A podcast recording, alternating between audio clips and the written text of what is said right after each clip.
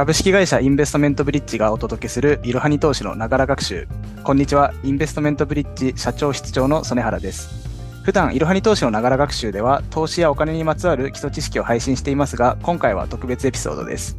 本日は実際に個別株式へ投資するときに必要になる企業の事業内容や成長性を見極めるのに役立つ個別企業へのインタビューをお届けします。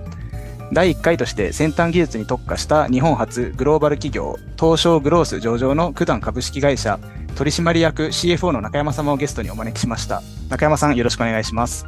よろしくお願いします。九段の中山です。本日は当社の会社概要から先日発表した成長に向けてのファイナンスについてもお話しできればと思っています。よろしくお願いしますそうしましたらまずあのリスナーの方に少し親近感を持っていただくためにも簡単に中山さんの自己紹介をお願いできますでしょうかはい。えーそれでは初めに自己紹介をさせていただきます。えー私、去年の2021年から九段の CFO として、えーとファイナンスや IR、その他経理や法務など管理業務全般を担当しております。最初のキャリアは会計士として監査法人で始めました。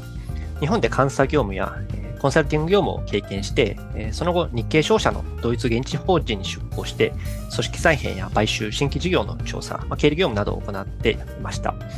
日本に戻ってからは、スタートアップ企業でファイナンスや経理の責任者を担当して、その後、2019年に九段に入社しました。九段に入社後は、海外企業の買収や海外子会社の設立、ファイナンス、IR などを担当して、2021年から CFO となっています。以上、簡単ですが自己紹介になります。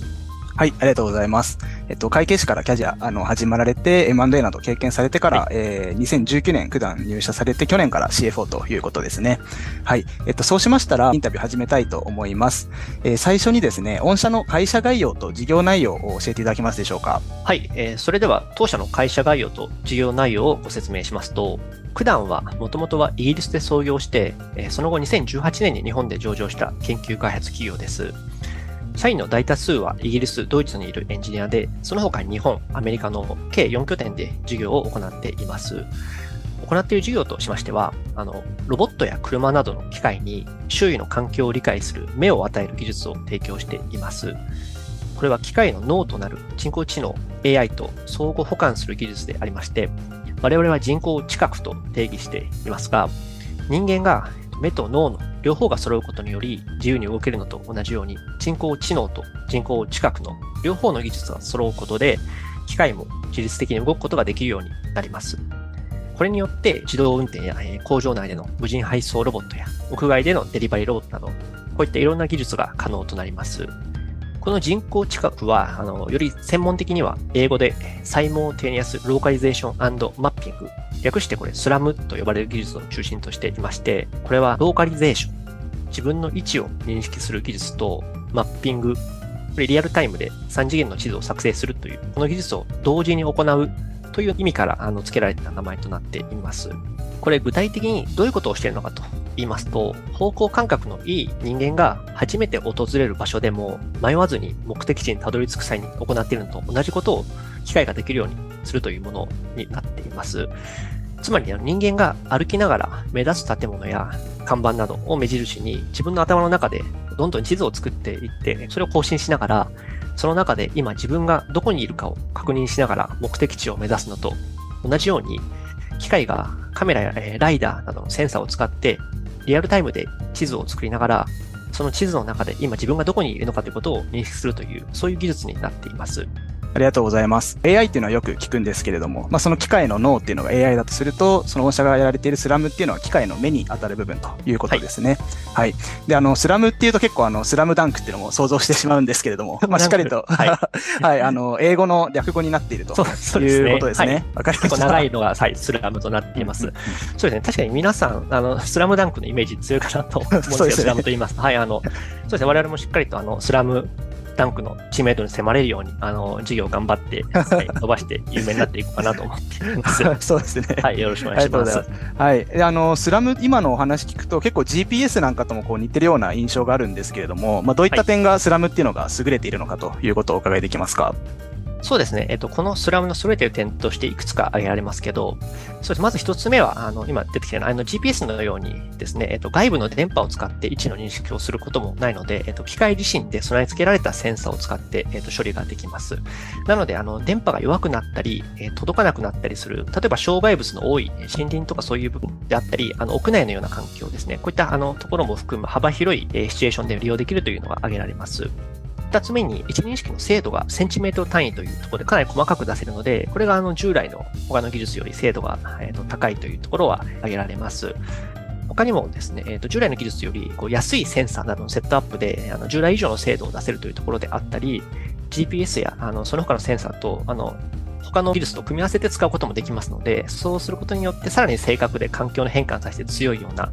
えー、設定もできます。こういったところがあのメリットとして挙げられます。こういった部分であのスラムは自立移動するロボットや自動運転など多くの次世代の産業で中心となっていく技術となっています。なるほど、ありがとうございます。まあ、かなりあの優れている技術というところで、まあ、自律走行ロボットだったり自動運転っていうのは今かなりトレンドになっているので、まあ、今後あの需要は伸びるのかなと思うんですけれども、なかなかあのこういったスラムの開発っていう事業をやってる会社はあの聞いたことがないんですけれども、結構御社はこう特別な存在なんでしょうか？そうですね、あの自動運転や、えっと、自律走行関連の事業を行っている会社というのは多くあるんですけど、スラム関連で、えっと、しかもスラムの動作の基盤となるこのアルゴリズムみたいなコアの部分、ここを自社開発して他社に提供している会社というのは世界でもほんの数社程度となっています。で、あの、当社の技術開発は、スラムの中でもこのアルゴリズム開発に特化していまして、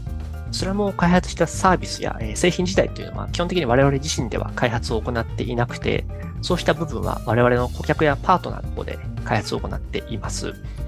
ちなみに具体的なパートナー企業としましては、あの、NVIDIA、インテルなどの半導体メーカーであったり、ソニー、ベロダインなどのセンサーメーカー、その他技術商社などの企業が挙げられます。そのため当社自身としては、あの、極めて少人数の組織体制となっていまして、世界全体でも50名程度の組織となっています。当社自体の人数は少ないんですけど、今申し上げたようなあのパートナー企業とともに研究開発や顧客開拓を行うことにより、世界中での開発やあの顧客案件の展開を可能としています。あなるほど、そういうことですね。あの、御社がそのスラムのアルゴリズム開発に特化されているということなんですけれども、そこの収益モデルっていうのはどのようになってるんでしょうか？はい、あの、収益モデルとしましては、あの当社のアルゴリズムを顧客にソフトウェアとして提供するライセンス収入がありまして、あと、当社ソフトウェアを顧客の製品に組み込むことを支援する開発支援収入、これにより売上を獲得しています。当社の顧客案件は基本的に全て次世代産業の開発でありますので、現在の事業フェーズとしては、案件のほぼ全てが市場での販売を開始する前の評価、開発段階で、こうした案件から市場販売開始後の商用化段階に顧客企業とともに持っていきまして、ライセンス収入を大きくスケールさせることを目指すというのがこれまで当社が行ってきた取り組みにはなっています。ちなみにこの顧客製品化という点では、あの、先月7月に当社顧客製品として初めて正式にアナウンスとなりました中国の自動運転向けソリューションを提供する企業との製品販売が開始したところではあります。あと今期はこれ以外にも複数の顧客製品化を予定していまして、え今後製品化を拡大しながら、ソリューションやプラットフォーム開発の事業、例えばあの、異なる種類のロボットのような製品が複数台同時に同じ環境で当社スラム技術とベースに動くようなものをイメージいただければと思っていますけど、こうしたものをパートナー企業とともに展開していくというところで、現在、あの、事業フェーズとして、あの、非常に面白いフェーズに来ているというのが現在の状況です。あ、わかりました。ありがとうございます。あの、実際にこう開発していって、まあ、それが実用化されれば、ライセンス収入が継続的に入ってくるっていうビジネスモデルになっているんですね。このエピソードでは、九段株式会社の会社概要、事業内容についてお伺いしました。次回は7月に発表された第三者割当による新株予約権の発行というファイナンスの目的や独特な仕組みについてお伺いします。最後にお知らせです。えっと、9月17日の土曜日ですね、13時30分より無料でライブ配信する当社主催の投資家向けの IR セミナー、プレミアムブリッジサロンに、え九段株式会社代表取締役 CEO の宝大夫様が登壇いたします、えー、申し込み不要で皆さんご覧いただけますが、事前申し込みすると優先的に質問をお送りいただけますので、このエピソードの概要欄の URL よりぜひ皆様お申し込みください。えー、また、ライブ配信の URL もエピソードの概要欄に掲載しております。中山さん、本日お時間いただきありがとうございました。ありがとうございました。